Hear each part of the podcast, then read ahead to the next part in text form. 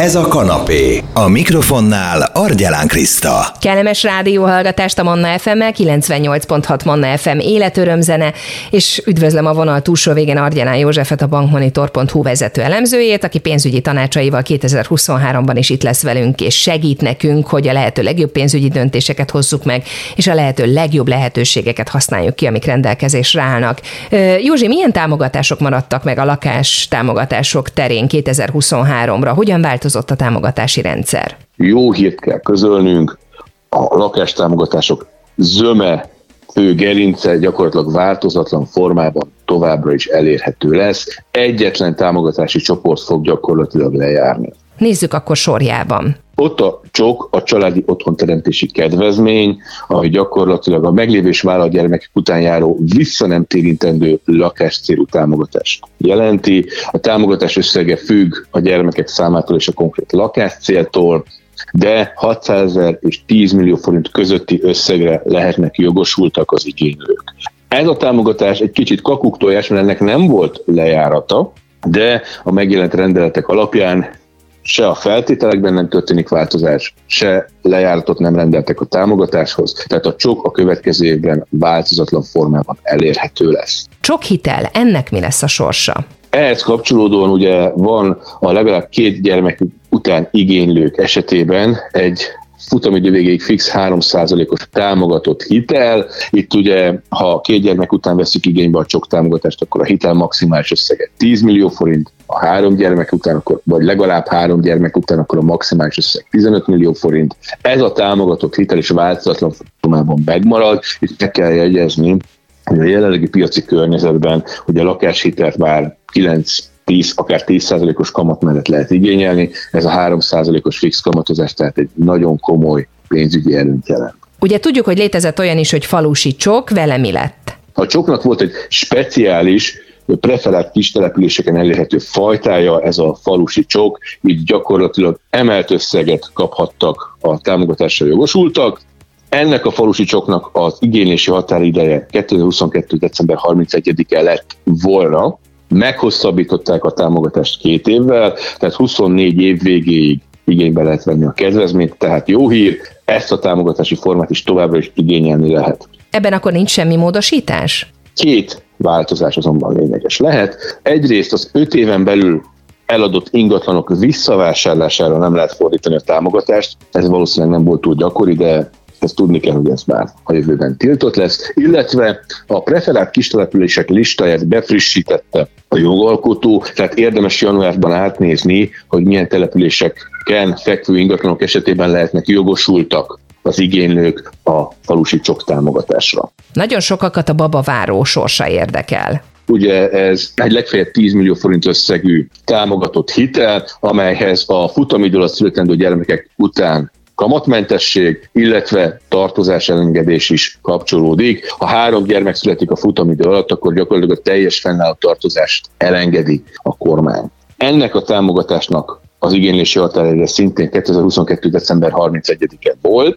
Jó hír, hogy szintén meghosszabbították két évvel az igénylési lehetőséget, tehát 2024 év végéig kihasználhatják a fiatal párok ezt a kedvezményes lehetőséget is. Ráadásul a feltételekhez sem nyújt a kormány, tehát továbbra is mind az összeghatár, mind a hozzá kapcsolódó támogatások változatlan formában megmaradnak. Mik vannak még, amik a lakástámogatás témájához kapcsolódnak? Ugye az új lakások esetében a vételár áfa tartalma normál esetben 27% lenne. Ugye 2022 év végéig volt meghirdetve, idézőjelben a meghirdetvét, egy kedvezmény gyakorlatilag 5%-os áfával lehetett venni új építésű ingatlanokat. Ezt a támogatást is fenntartották. Gyakorlatilag 2024 végéig megmarad az 5%-os lakásáfa, sőt a 2024 év végéig építési engedélyt kapott projektek esetében a vételárat egészen 2028. december 31-ig úgy meg lehet fizetni,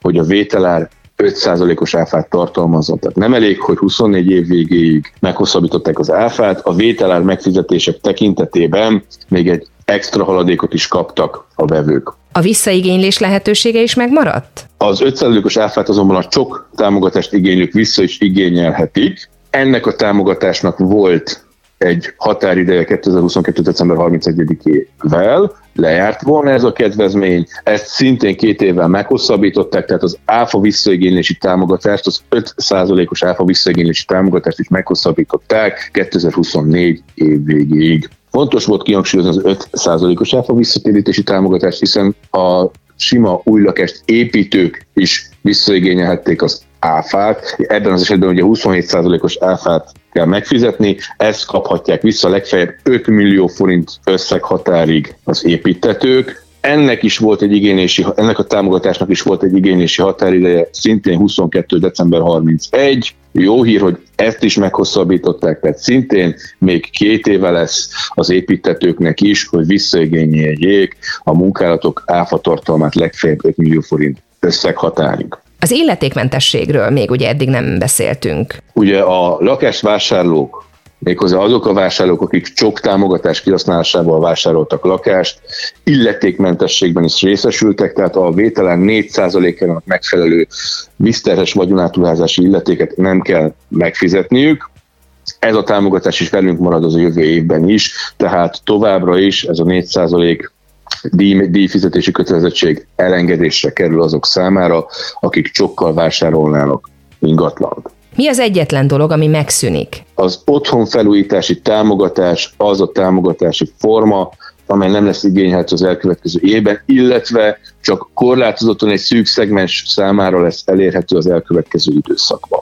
Nézzük, kik azok, akik igénybe vehetik 2023. március végéig a kedvezményt. Az egyik csoport egy nagyon szomorú, mondhatjuk tragédián átesett családokról lenne szó. Gyakorlatilag azok a családok, akik elhunyt gyermek után, vagy elhunyt magzat után igényelnék a támogatást, benyújthatják a kérelmet 2023. március 31-ig. Itt fontos kitétel, hogy amikor a munkátokat megkezdték, tehát vagy a kivitelezői szerződést aláírták, vagy az első számlát kiállították, megfizették, akkor még élt a gyermek, tehát a munkálatokat úgy kezdték el, hogy megvolt a gyermek vagy a magzat, és időközben sajnos elhunyt, akkor ezek a családok a tragédia mellett legalább a támogatást ne veszítsék el, ezért biztosítja ezt a lehetőséget a jogszabály, és gyakorlatilag számukra egy késleltetett igénylési határidő van, 23. március 31-ben nyújthatják a kérelmet. Azt mondtad, hogy két csoportnak van kedvezmény. Mi a másik? A másik csoport pedig egy speciális felújítási munkálatra szól, gyakorlatilag a napelemek telepítése cseréjére vonatkozó felújítási munkálatok esetében az igénylési határidőt kitolták 23. március 31-ig szintén. Itt azonban fontos kitétel, hogy 22.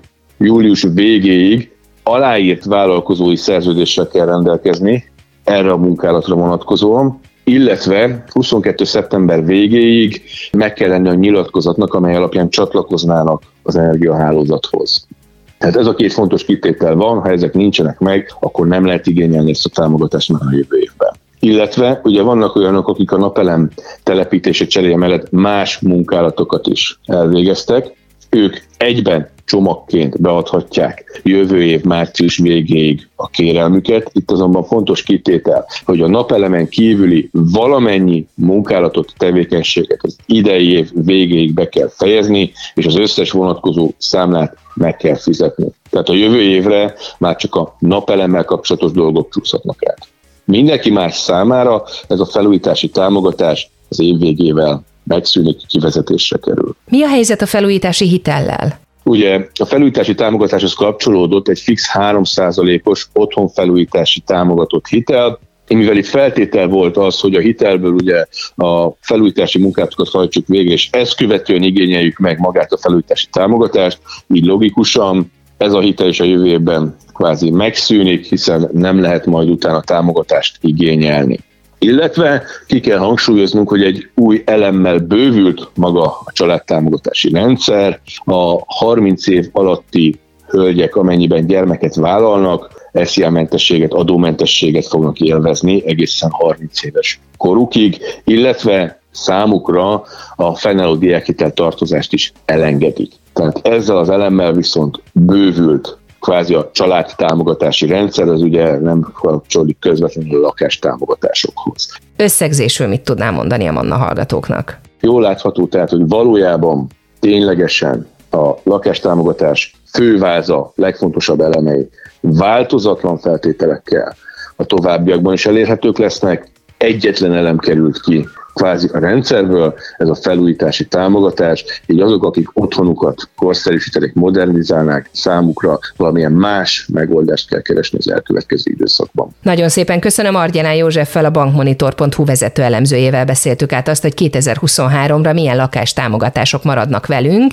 és hogy ezeket hogyan lehet elérni, mik azok, amik változtak, mik azok, amikre érdemes odafigyelni, mi az, ami megszűnt. Hogyha valaki szívesen visszahallgatná ezt a beszélgetésünket is nyugodtabb percében, vagy amikor nem hasogat a feje a tegnapi buli miatt, akkor megtalálja ezt is a Manna FM podcast felületén, akár itunes akár Spotify-on, illetve a www.mannafm.hu internetes oldalon is fent lesz a Hallgasd Vissza menüpont alatt. Manna, ez a kanapé, Argyelán Krisztával. F